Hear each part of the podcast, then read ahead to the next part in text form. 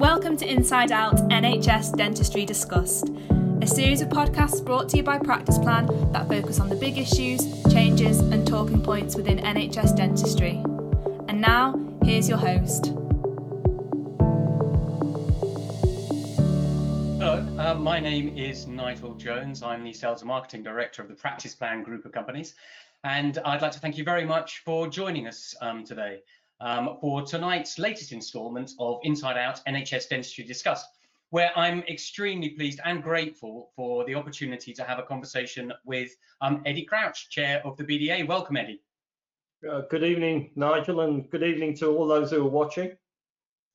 I'm, as I said, very grateful to you for um, giving up your, your time today to, uh, to join us, Eddie. And uh, I'm, I'm looking forward to what I think will probably be quite a, a wide-ranging conversation. I know the title of the, the webinar is um, Reflections on twenty twenty and Predictions for twenty twenty-one. So there'll be quite a bit um, of material for us to cover, and we've only got forty-five minutes. So I suspect we'll, we'll run out of uh, time to cover everything. But I would like to just take this opportunity to encourage anyone that's watching that would like to pose a question to, to take advantage of the, the questions box. And I'll do my best to either weave the questions into my discussion with Eddie or to um, get to them at the end, assuming we don't run out of time. So um, please, please feel free to ask any question you like. I know Eddie actually um, earlier on was saying um, it doesn't really matter how difficult it is. I think um, everyone recognises that it's quite challenging times for a lot of people at the moment. So if there's anything you're worried about or anxious about that you'd like to find out more information on, then please,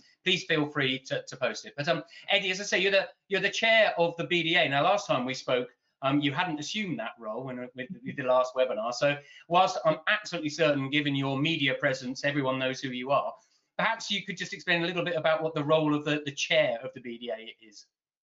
Yeah, well, the, the, the principal executive committee of the B D A is the uh, a, a committee of directors of the B D A that run the business of the B D A uh, and help um, with with feedback from really all, all of the committees that the B D A run, um, develop policy for the B D A going forward, uh, whether that's coming from the General Dental Practice Committee or the Academic Committee or the English Salary Dental Committee. All of those committees feed in for the P E C to digest that information and assist in informing policy of the B D A, but essentially also to make sure that the B D A stays viable as a company uh, and has the resources to act, actually act for members.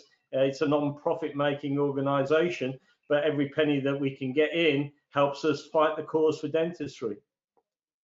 Yeah, I think that's actually a really interesting point about the fact that um, you have to remain financially viable at the same time as being able to help all of your members stay financially viable, given given what was was a pretty torrid year in, in twenty twenty. And I think one of the things that I did want to, to say up front is that uh, whilst we'll be focusing on matters specific to dentistry and contractual considerations and, you know, the, the longer term future for the N H S, Uh, I don't think we, any of us will lose sight of, of some of the, the horrific statistics that have come out this week. And and I know that uh, amongst those statistics, just over the, the weekend that's just gone, were a couple of um, professional colleagues as well. So I think it, it's important to acknowledge that it, it, it's been a really challenging time for so many people in the profession and outside of the profession.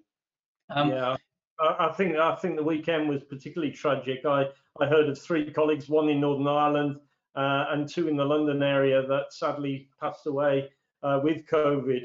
Um, it, it, it is awful. In, in a week where we've had one hundred thousand people, um, you know, the numbers have passed one hundred thousand people, people who have passed away. Um, the effects of the pandemic must be awful for those families that have had terrible losses. And I, m- my greatest sympathy to anyone out there that has lost a friend, a relative, or a colleague.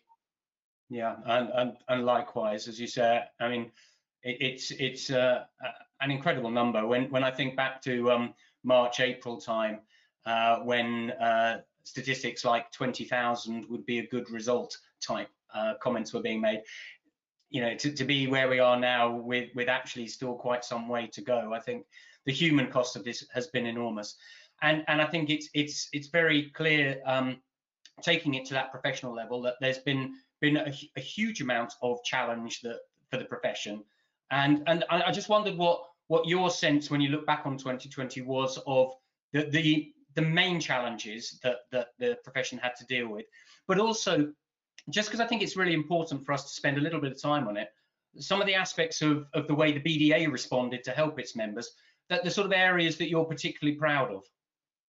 Well, I think um, really stepping up to the plate, really, with um, with with actually negotiating for the profession and and the way that we negotiated for the profession. I'd like to thank Dave Cotton and his vice chairs at the G D P C, Vijay Sudra and Sean Charlwood. You know, some of the things that they managed to secure were fantastic. What we didn't secure, obviously, was a lot of support for private practice, and that is something that, you know, we we tried our best, but it didn't happen. As a consequence of that, Uh, many, many of those practices, obviously, with a mixed economy, uh, are struggling, and perhaps we'll pick up on that later. Um, but one of the things I'm really proud of is, despite the fact that, uh, you know, the staff and the B D A were actually working from home, they managed to get out so much information to the profession on a regular basis. The daily updates were the place to go to look uh, for reliable information about what was going on. Um, there was plenty of talk across social media of what people thought was going on, but the place to go if you wanted reliable information was the B D A website. Um, and we've been pleased that we've seen a, a small increase in members because of that. Over the years, we've seen a gradual decline in the number of members. Obviously, the, the more members we have, uh, the better place we are really for fighting for the profession. Um, so I, I've been I've been incredibly heartened by that. As you say, um, we. The revenue for the B D A has been affected, like any other business. Um, we haven't been getting the advertising in the in the B D J. Uh, many of the events that we run that, that bring in an income to subsidise members' um, subscriptions have not been there. Uh, and financially, um, every every business, including every dental practice on the high street, we're in the same boat at the B D A. Yeah, I, I would um, uh, like to say, and I think I may have said this the last time we spoke, but I, I personally have found your website incredibly useful. Those coronavirus updates um, and the, the roundup by Martin at the end of each week, really a, a, an extremely useful source of information, and, and I've not seen that bettered anywhere. So, so I, I personally have been very grateful, but I know many, many of the practices with whom the Practice Plan group works have really benefited from that information. So I, I would entirely share um, your, your positivity about that. The, the, the millions, uh, well, you know, the millions of hits on the website have been phenomenal, really. I mean, we produced a, a, a video uh, at the start of reopening back in, in June Uh, on donning and doffing, and, and that video alone has been viewed over eight thousand times. So some of the stats are incredible. And, and I think that shows the the, um, the need for information in in what was such a, uh, in some senses, very rapidly changing situation, in other senses not so rapid, but it, it felt like the goalposts were continuously moving, and staying on top of that was a challenge for, for your members as well as as well as for you. Yeah, yeah. I mean, I, I, I actually had COVID in, at the end of March. I was ill uh, for quite a period of time, and it happened that, you know, uh, the world was going mad at the time. With we were having meetings, you know, virtually all day to try and resolve some of the problems that were there, uh, and there was huge media interest. I mean, the media interest in dentistry throughout the pandemic has been, you know, phenomenal. Um, Uh, and, and and it's been it's been very, very challenging, long days for people who have been working. I know uh, some of the people on the committees have been having meetings, you know, way way into the evening to to actually work on behalf of the profession. So uh, you know, I'm very, very grateful to many of my colleagues across the B D A who've put hours and hours in, including all the staff in in the local offices in um, in Scotland, Wales, and Northern Ireland. You know, I've been getting emails at eleven o'clock at night from some of those people. Some of the work has just been phenomenal. Yeah, yeah. No, no, I, th I think it's been been fantastic. And I think I think that highlights, as I say, the the, the challenges that um, your members were were facing, and the questions that they had, and the, the the issues that they had to tackle. When when you look back on twenty twenty, I, I know there'll be be a massive amount of, of things that had to be dealt with, but are there certain key issues that stand out as being particularly um, notable? Um, it, it's it's hard because everything blurs into one. Really, you can't remember what, what what's happened. But I I think uh, the the collective way, for example, the profession came together to actually get urgent dental care centres up, and we worked effectively at a local level, at L D C level, to actually get that up and running. And many of my colleagues who, you know, put up their own practices uh, for urgent dental care centres, so that, you know, patients could have an access to a service. I mean, what we did see during the pandemic was uh, the early part of the pandemic is what what the world looked like without any dental services at all, and it wasn't pretty. I mean, the number of patients that were uh, on social media with with huge problems, uh, and to actually have real pride in at, at the height of, of uncertainty for those practices to put themselves forward, you know, struggling to get the P P E to get open to do that, and the way that the practices generally across the country have adapted to a completely different way of working. You know, it, it's it's phenomenal what dental teams can do, uh, given really real adversity, in actually stepping up to the plate, dealing with changes to their cross-infection control procedures that are, are completely different to what they were doing before, dealing with social uh, distancing in their practices in such a professional way. I'm, I'm immensely proud of what the profession has actually done. Yeah, I, I totally agree with you. I mean, I've been working with the profession for over thirty years now, and I, I, I can't remember a period of such intense change when that, that need for flexibility and adaptability was, was so acute. And um, I, I think uh, that your point about changes to the way that they operate, uh, absolutely phenomenal how people um, were able to respond to that and respond to things like um, the requirement for fallow time, which I, I think uh, it, it, that that was arguably the biggest challenge from a, at least from a commercial point of view, affecting practices. And, and I yep. see just recently S D C E P have updated their report and not really changed their conclusion. So what, what's your current take on that issue? Yeah, I, th I think uh, obviously there was a lot, well, there still is a lot being made of, the, of ventilation, obviously, in practices. I mean, in our own particular area, N H S England are actually subsidising some surveys of um, practices to see what their air, air changes are in their in their clinical environment. Um, without doubt, a lot of a lot of practices have invested in some equipment that I would wonder in the long term whether it's been a wise investment or not. Uh, and I know that there's still a lot of debate going on about some of the things that are put forward as the solution.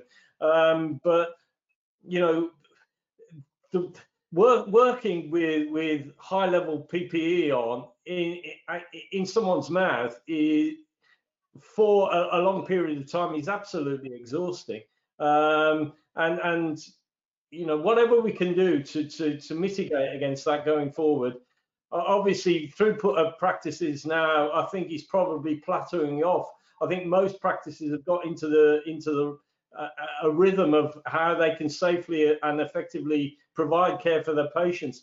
Um, so some of the assertions that N H S England made at the beginning was that things were going in an upward tra trajectory. I think we've got to a point now where things have plateaued off, and that's what worries me really about, you know, setting a target for people that gives them a, a real quandary about, you know, whether they maintain that high level of safety within dental practices, which I'm sure is there, you know, while they're continually worrying about their financial security of their practice, because, you know, they've got a cliff edge to avoid, which financially would cause them serious harm going forward, and, and make a practice that is potentially vulnerable because it's got a mixed income uh, from N H S and private income, and, and has suffered probably quite badly from private income because of fallow time and various other um, throughput of patients.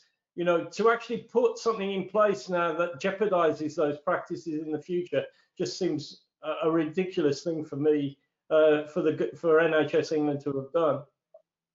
Yeah, it would be interesting to explore that um, a, a little further. But perhaps before I'm, I, I I do that, um, I, I wonder if you could give us an insight into what it's like negotiating with, for example, N H S England. I know you'll have responsibility right the way throughout uh, the U K, but with with say N H S England, I, I I can't quite visualize how that actually works, what what sort of steps you go through, especially in a virtual world. Yeah, I mean, it, it, it's been uh, sort of peaks and troughs really. We've got the, I mean, du during the, it took forever almost to to actually negotiate what an abatement would be, uh, and so the first part of the the summer was virtually op occupied with negotiating sixteen point seven five percent, and it fluctuated around from much higher than that to, to lower than that.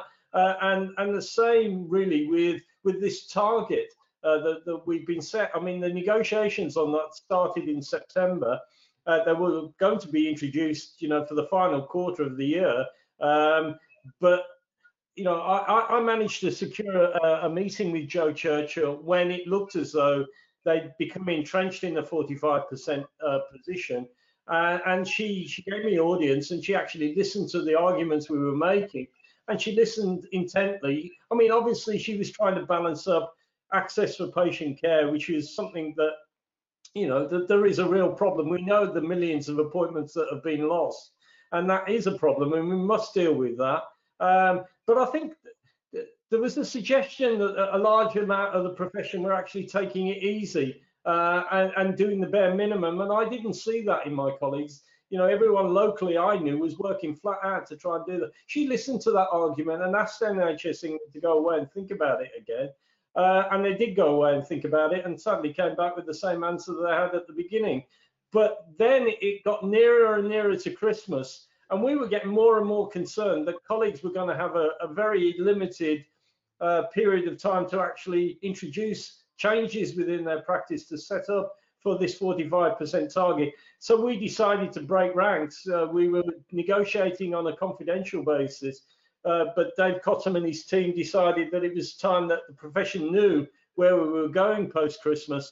Uh, I don't think N H S England were very pleased about the fact that, you know, we, we got coverage on the B B C, and colleagues began to hear about what was, you know, in, in the pipeline. But we felt it was in, impossible to, to wait, because one of the other things that's been transparent throughout is that the real time lag for N H S England to actually get communications out. They make a decision, we understand what that decision is, uh, and yet it takes forever to, to actually get letters out. We had letters from the chief dental officer that were three weeks out of date by the time they were re released to the profession. You know, that, that can't happen in the future. Uh, hopefully, we're never going to have a situation like this again. But I think the structure of N H S England seriously needs looking at. Um, because if, if that's the, the efficiency of getting out communication, they're getting better, they're getting better, they're getting more information out on a more reliable basis now. But many of my colleagues were left in the dark, or hearing about, for example, the practices opening in a in a, in a ticker tape under Boris Johnson at, at his five p m um, newscast, rather than actually being told uh, directly by N H S England that we're reopening again. That, that, that's not right. Uh, no, I, I, I don't think um, there'll be many people that disagree with you there. That um, the comms has has been um, nowhere near the standard that you want it to be most of the time. I sometimes get the sense that that um, N H S England's hands have been tied a little bit because they're dependent on on other people. So it, it does feel like there's a, a broader comms issue um, within within government rather than necessarily just confined to N H S England. But from a profession's point of view, I, I, I totally agree with you about the delay In, in information being being ratified and confirmed, and uh, and that that that seems to have been been you know difficult. Now, yeah, now you mentioned... I, I think I think the the perception that we got really was that the people we were speaking to on a face-to-face basis weren't the decision makers. Uh, that decision was being made higher up the chain in N H S England, um, and because of that, um, when we when we did make a decision. Um, well, when there was seemingly agreement, and then they had to go back to be checked with the higher management, uh, that caused delay, and then it came back saying, sorry, we don't agree to that, we've got to keep on talking. Um, and, you know, I was pleased yesterday um, uh, that Simon Stevens was before a Health Select Committee yesterday and faced a, a question on dentistry. Um, he, he, he didn't know the answer, he had to take it away. Uh, but that, that to me probably spells the issue that we have, that, that you know, the, the higher echelons of N H S England really, you know, they, they know dentistry exists, but they know very little about it. And do you think things like, uh, I mean, it's, it's actually a daft question really, but I was thinking about the debate um, uh, in the House of Commons recently, which, which uh, I, I, I thought was, um, uh, I mean, I, I can't remember seeing M Ps that well briefed on on dentistry. So I think uh, I know with the encouragement from the B D A, I think that a lot of your members did a very good job at making sure their local M P properly understood the issues, and I, I think that was given a really good airing during during the debate. Yeah, I, I, didn't... I, I was really pleased about that, because the, the you know dentistry rarely gets you know a five-minute debate in in in the Houses of Parliament, um, and and even when it is debated, it's often a Westminster Hall debate where there's hardly anyone there. But you know, thirty-two M Ps took part in that debate, and it was given you know over a, a well over an hour of time. Um, Over a thousand e uh, um, emails went into M Ps from, from members, and I, I thank you for all of that. Uh, and you're right, many, many M Ps actually did meet on a face-to-face basis with the person who'd written the letter. I mean, I spoke to a couple of M Ps uh, that were, were part of the debate. And, you know, the other thing that was encouraging was it was across the whole of the House. Um, there, there were M Ps from all sides of the House that actually had sympathy with the arguments that colleagues had put to them. Um, and I think that had an effect on Jo Churchill. Uh, I, I think her, her closing comments, although she wasn't prepared to move from the target of forty-five percent, I think it, she, she realised that dentistry is a problem and needs sorting out. And, uh, you know, even pre-pandemic, we had massive issues uh, about a contract that was failing uh, and, and prototypes that were actually struggling. Um, Uh, and and the evaluation of those prototypes was probably showing that it wasn't the way that N H S England were going to go forward. Um, and you know, if if anything from that debate, maybe Jo Churchill now realises that dentistry can't be put on the back burner, and we're going to keep up the pressure, obviously, to try and make sure it stays uh, there on the forefront of ministers' minds to actually get some change. Yes, I mean that that was very much my sense from her closing comments, was that that whilst and and I will touch on this again in a second, but whilst the, there didn't seem to be the opportunity for her to to do a U-turn in in such public circumstances on anything, um, she did convey, I think, um, a, a, sen a greater sense of urgency than I've seen um, previously uh, about the need for for substantial change. But on on that point about um, the the forty-five percent.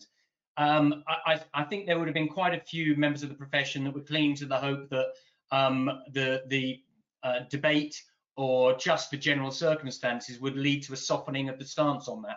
I, I'm not getting any sense that that's going to happen. What, what's what's your, your sense?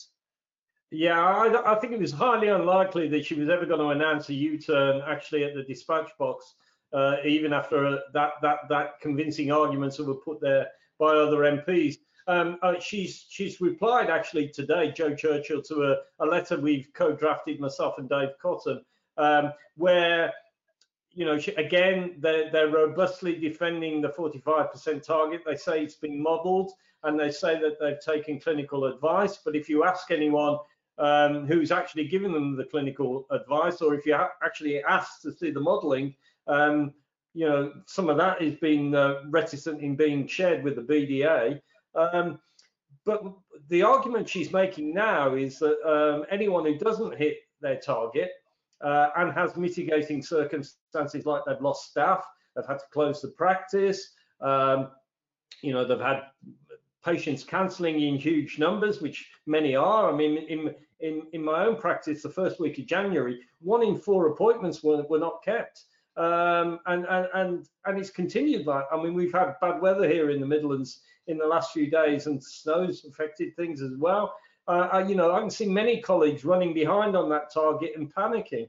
Um, and that letter today from Jo Churchill says that N H S England will look at all those mitigating factors uh, and take into account some uh, some clemency, I guess, on, on clawing money back at the end of a financial year. My worry is that it won't be equitable.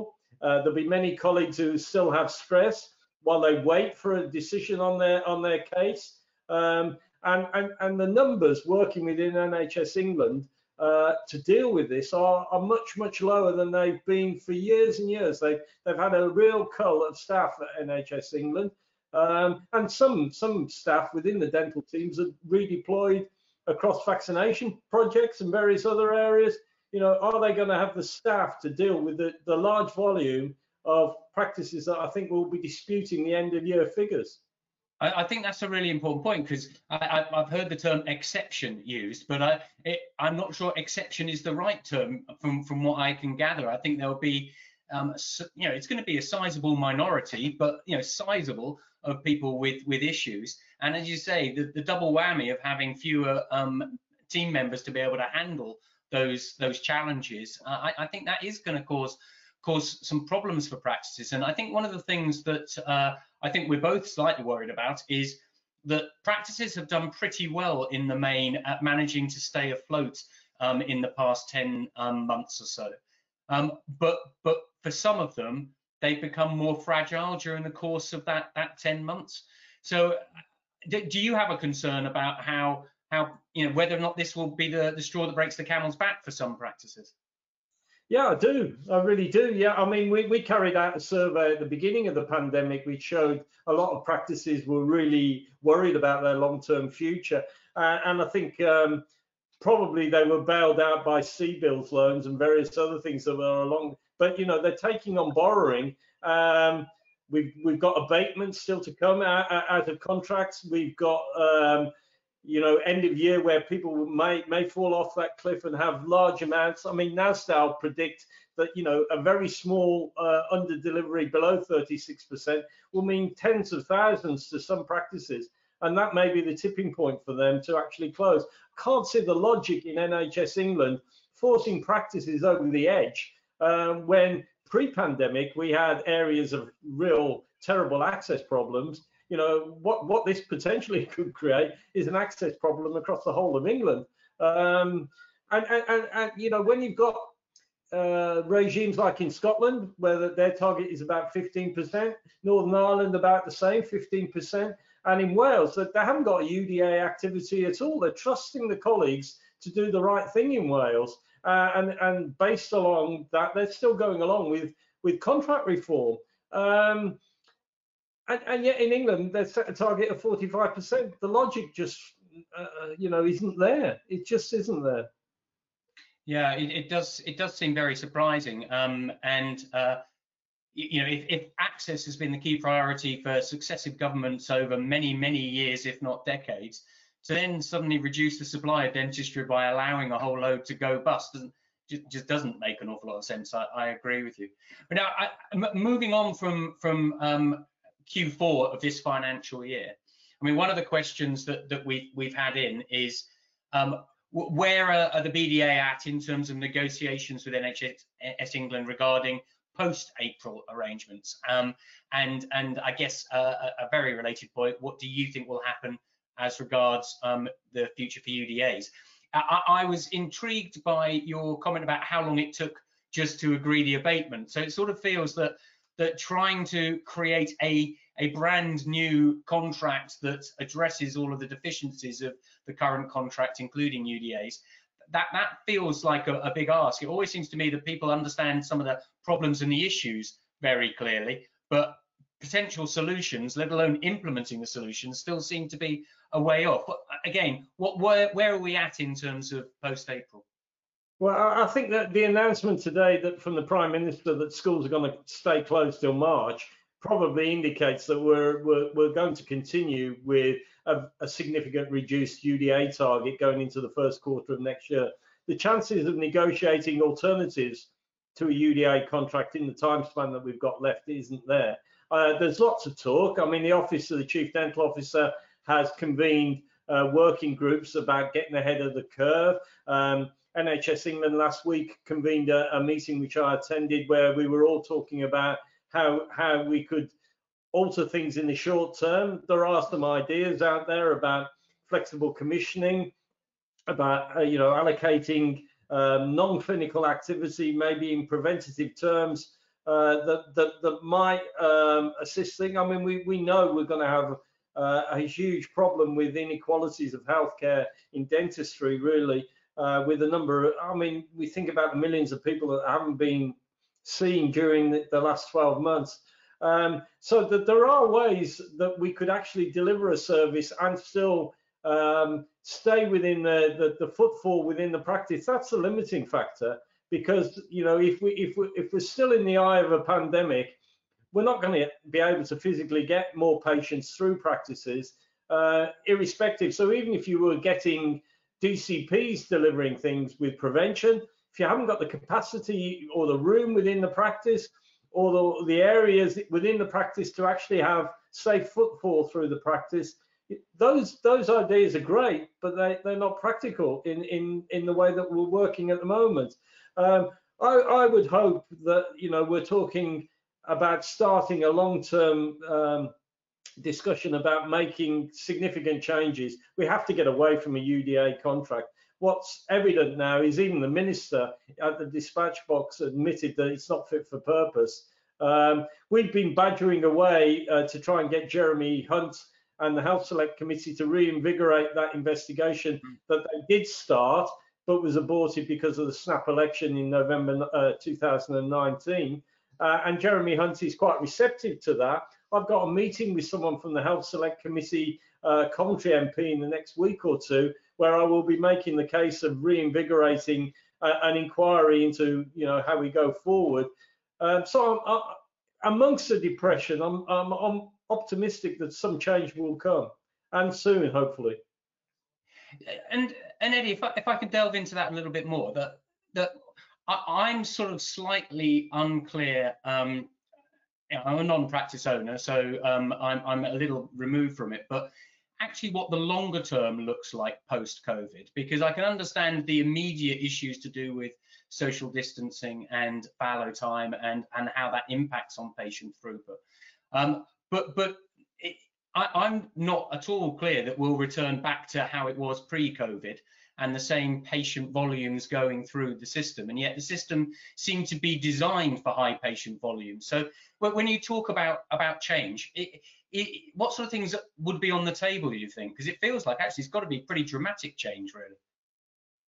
Yeah, I, I think uh, you know, one, one of the real issues for for N H S England and for politicians has been the volume of people who've needed urgent and emergency care, and a lot of patients who have not, you know, we, we knew before before the pandemic there was only about fifty percent of the population that attended on a two-year basis, and there were a huge number of people out there that only ever went when whenever they had a problem, and of course now they're really struggling to actually get in and be seen.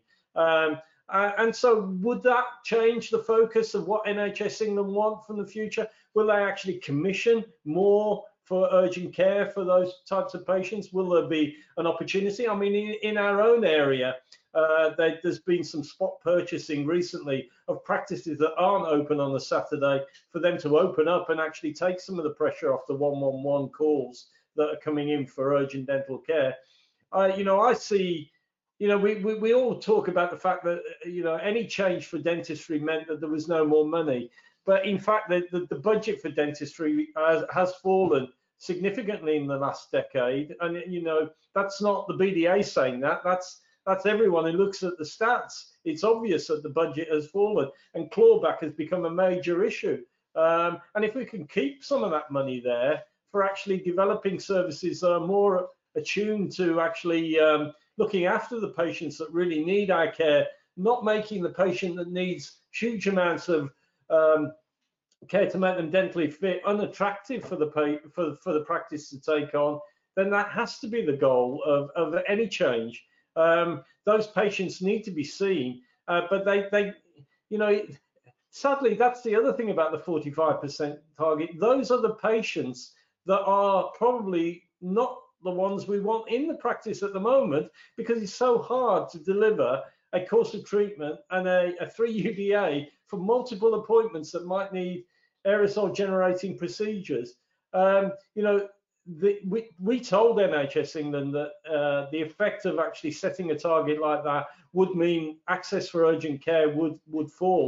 I, I'm, I'm worried about the long-term future of the urgent dental care centres, because um, locally they talk to me and say that they're happy to To, to support those those type of practices, but we still don't know the detail about that. But you know, th I, that's the direction I think we have to go, is actually concentrate where we want to spend the money on uh, to look after patients within the N H S, and what the N H S actually, what the offer of N H S dentistry should be, and that those need better definition. Uh, I, I think that's that's such an important point, and um, I'm reminded of uh, Jimmy Steele's report with that sort of pyramid of, of care and the decreasing priority for public funding, that kind of thing. And and and and a lot of what you've just been saying, Eddie, um, does does sound similar to um, different versions of a, a core service. And I know there's always been that issue about core service, core funding, but but I'm almost hearing from you that actually we just need greater transparency and honesty about, as you say, what the N H S offer is, and and and maybe more realism, because I think that's one of the things that's um always uh, slightly bothered me is is cr creating a huge amount of, of pressure on on dentists to um and, and actually really relying on people's professionalism, because they've come up with systems that have perverse incentives that the professionalism of dentists overrides. But but that, that's an incredibly pressured environment in which to be working. But I can't quite see how they can, they without a, a significant increase in funding, actually really address that. I, I don't. Does that make sense? Yeah, uh, yeah it, it, it. You know, for for years and years and years, we've been told about you know the fact that there wasn't money uh, available to to spend on various things, but that money's been found, obviously. You know, if you think about the vaccination program, if you think about the free P P E portal that's there now for practices, you think about all these areas um, where, where and, and sadly, because dentistry was in such a fragile position going into the pandemic, it suffered far worse than other areas. I, I was listening to someone on the radio today talking about the health inequalities, and sadly, the people who have um, Who, who passed away during the pandemic, and and the issues on things like obesity uh, and um, you know the, the way the sugar tax has been used, for example. Uh, you know, if we are really really serious about prevention, uh, and and and as dentists we are, but if the government are really serious about prevention and they talk about it, then that has to be funded, and it has to be on a trustworthy basis. They But they, they can't measure widgets. They, they must trust the profession to actually deliver prevention properly and appropriately, like they were doing in, in the uh, prototypes. But sadly, because access was dropping, um, you know, it was something that they couldn't risk carrying on. Yes, I think I think that that's where I, I always think it's it's a challenge, because a, a system that actually seemed to work very well for patients and for um, practice teams didn't seem to work well enough for government. So trying trying to keep all three of those stakeholders happy seems to be quite quite a difficult one.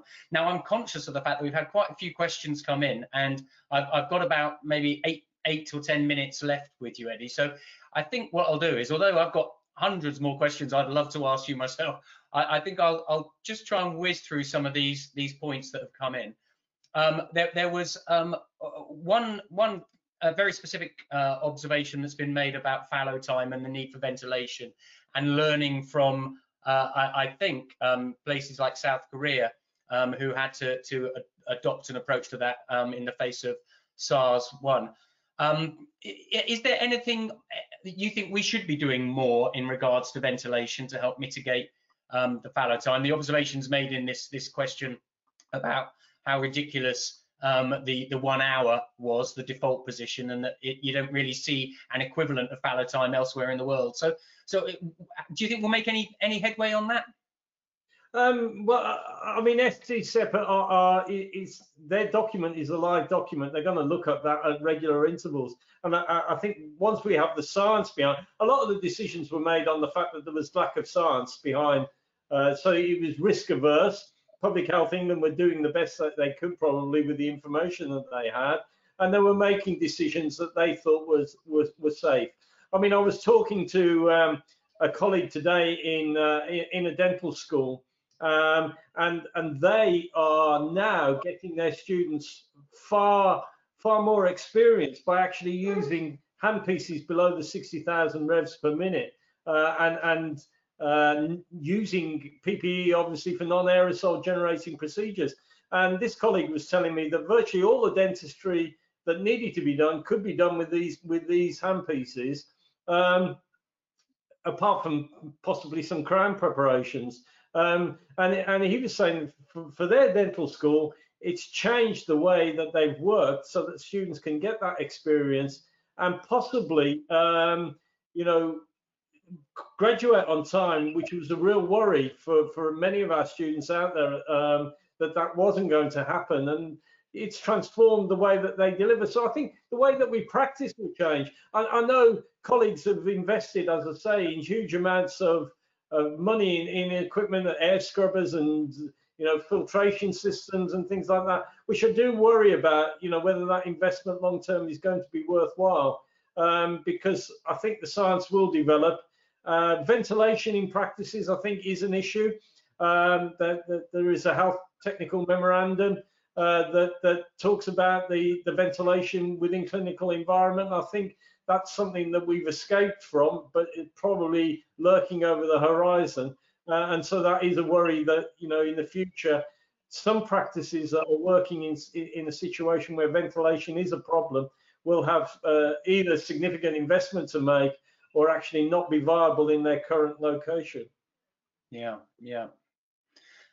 I, I, in the course of that answer, Eddie, you, you touched on students, and I think actually that could be a whole webinar um, topic on its, on its own right. And uh, I, I'm sort of mindful of some of the foundation year um, uh, colleagues that I've spoken to who, um, you know, that, that's been a different world for them. You know, the ability to just uh, have someone stick their head into the surgery and give you some advice isn't there. So sort of mentoring has been been tough. So I think that might be a topic we, we return to um, at some point if you were uh, amenable to it. But I, I just wanted to pick up on an, another aspect of, um, of dentistry, which we haven't touched on yet, which is secondary care and the backlog. So one of the questions we've, we, we've had in is about the fact there's a massive backlog with paediatrics, oral surgery, oral medicine, and uh, the fact that you're not getting responses to referrals. Um, so so that the waiting times for G As with kids, uh, is, is, it's just, just really big. Is there, is there any, any I don't know what, what, how the B D A are viewing that, what they're involved in in those sort of discussions around that topic? No, no, we're very involved in that. I mean, obviously we deal with the, the, the hospital dental services members uh, and, and the academic side of it as well. Um, and, and the hospital's dental group that we have, you know, all of that feeds into to the work that we do at the B D A. Um, it, it, I think I think when Birmingham Dental Hospital um, was, was shut for a period of time, they had to go through probably thirty thousand maybe patients that were either waiting to be seen, were in in, in courses of treatment, or uh, possibly were scheduled for some sort of review. Huge numbers, uh, you know, and that that waiting list has, has has probably increased quite substantially.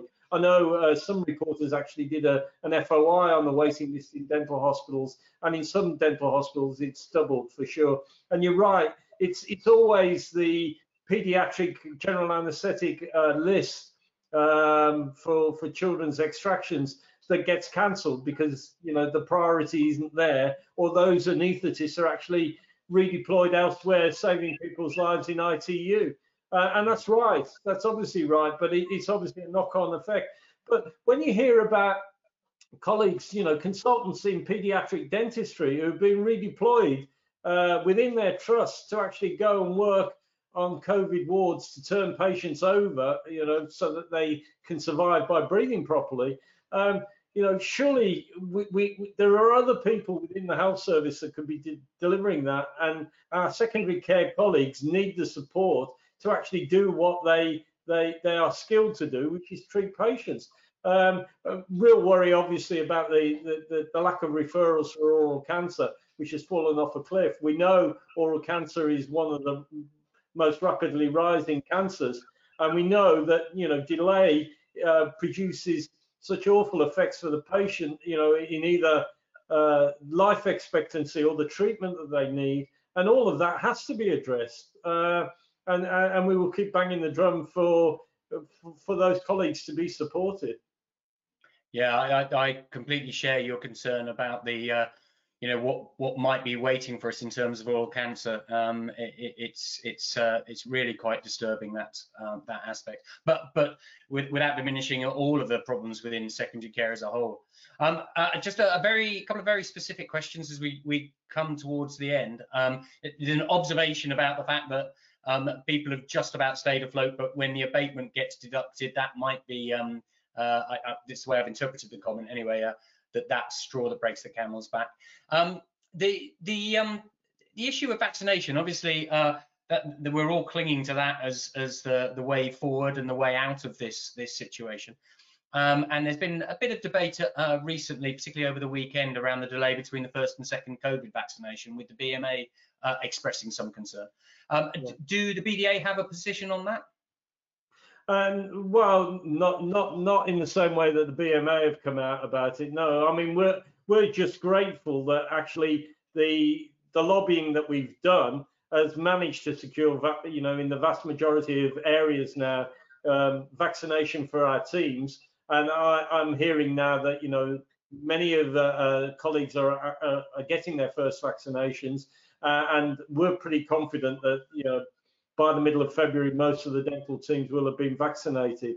Uh, I, I'm not an expert on the science, uh, but you know, if if Public Health England and the chief scientific officers that are, are advising the government say that twelve weeks is okay, um, it's difficult for me to challenge that. I can understand why the B M A might want, uh, you know, it, it's a pragmatic thing, really, isn't it? You know, if if if we're to vaccinate the numbers that we are to vaccinate in in the length of time uh, that we want to get people at least to have the first vaccination. Uh, I, I had mine on the third of January. I was quite lucky. I managed to uh, secure a, a, a cancellation at one of the local hospitals. My next one is on the twenty-ninth of March, uh, and I'm perfectly happy to, to wait that time, and I'm sure many colleagues will be as well. Yeah, yeah. No, thank you. Um, so last, last, uh, well, one question and one observation. So a very specific question. Um, How much scope do you think there'll be for handing back U D As to N H S England and reduce the size of contracts because you're worried about being able to achieve the forty-five percent? Um, yeah, it's not a conversation that we've had with N H S England, and I, I, I would encourage colleagues uh, not to do that really uh, at the moment. Uh, I, I would hope that if there are significant reasons why they're not able to deliver a forty-five percent target, Um, I'd rather they made their case on those reasons rather than hand them back in advance. Um, we're, we're hopeful that we will be able to secure no breach notices at the end of this year, because this is a year like no other. Um, and, you know, if N H S England are taking significant amounts of money away from contracts and issuing breach notices, to me, that just seems totally inappropriate. Um, so. There is no advantage, I would say, into handing that U D A back at this particular time. See what you can safely achieve, and then if you haven't been able to achieve it, do your best, probably with the support of the B D A, to argue your case about why you haven't been able to deliver that contract. Yeah. No, no, I, I, I, I thank you very much for that. Um, very clear steer. The, the, the last observation that's come in is kind of linked to that and linked to some of the earlier points that we've said, which is that actually, from uh, government and N H S England's point of view, um, th this contributor has suggested that it's it's all about keeping financial control and nothing to do with good treatment for patients or a good working environment for dentists, which is, I think, part and parcel of trying to to keep those three stakeholder groups groups happy. And certainly, for, from my position, um, working with the profession, it, it does feel as if um, the the funding, as you touched on before, seems to have been steadily reducing, but the control seems to have been steadily increasing, and and I just wonder how how long the profession will will stomach that, because there there must come a point where it goes too far. Yeah, I, I mean, many conversations I've had with colleagues about the way that this forty-five percent target has been introduced has made them have a real think about, you know, their long-term future within the N H S, and, and you know, do do they want to be put in the situation where they've got that ethical quandary about whether they do the right thing. Uh, and I know we've talked about these in the, in the past when we've spoken, Nigel, about, you know, the stress levels that are there within uh, within the profession, and, and this has been the worst year ever. The numbers uh, of people seeking help for stress-related illness is, is, is huge. Um, so. Uh, They've lost a significant amount of money, obviously, from patient charge revenue um, with, with so little activity and no activity for a period of time. There is a real suspicion um, that this is about the money. and whether the, it's about the people high up in N H S England that have made the decision that dentistry needs to bring in a better revenue than it has done. Uh, that is a real suspicion within the people who have been negotiating uh, face to face with N H S England, that behind all of this, the driver is the amount of money that dentistry has not brought in during this particular pandemic. Yeah, yeah, I, I, I think, um, I mean, in a way, you can have some some sympathy for the uh, the financial um, challenges facing the government and how it prioritises its use of public funds. Um, but that's where you would want some transparency and some clarity and and some sense of direction, a bit like you were saying before, just just clarity about the N H S offer going forward. And it it sounds as if whilst that that isn't um, and that clarity isn't imminent, it, it it's being worked on, and it will come maybe with greater sense of urgency than than before. I hope so. I hope so. I I, I hope with the conversations that I've been having with uh, with the, the Office of the Chief Dental Officer, N H S England, um, and the Minister. Uh, you know, I've had plenty of contact with the Minister as well. I would hope that, you know, there is a realisation that dentistry needs fixing, um, and I, I and I think, you know, there's always the possibility that we lose a Minister and the Minister gets changed and we go back to square one again. We've that's happened in the past. I hope we have some continuity, because this Minister does listen, uh, and I, I think she's, she's getting the argument that dentistry needs fixing, and it does need fixing. Well, um, I think on, on that note, uh, I'll just say thank you very much in, indeed, Eddie. Really, really appreciate your time, and, and thoroughly enjoyed having this conversation. And uh, if we get the chance to do it again, I'd be uh, be very appreciative, because um, I've, I've got some notes I made before we we started talking, and I'm, I, I'm I've got so many other things I'd love to to run by you, but that'll have to be another day. So for now, thank you very very much indeed, and and I'll, I guess I'll see you again um, on the second of March, where I think we're both on a on a question time panel about this very issue about actually um, is N H S dentistry even possible post COVID? So that. That hopefully will be quite an interesting and lively debate. So uh, hopefully some people will um, will join us that are here tonight. Will um, will come and join us on on the second of March as well. So look forward to seeing you then. Thank you very much, Eddie, and thank you everyone for tuning in to, to this webinar. Thank you.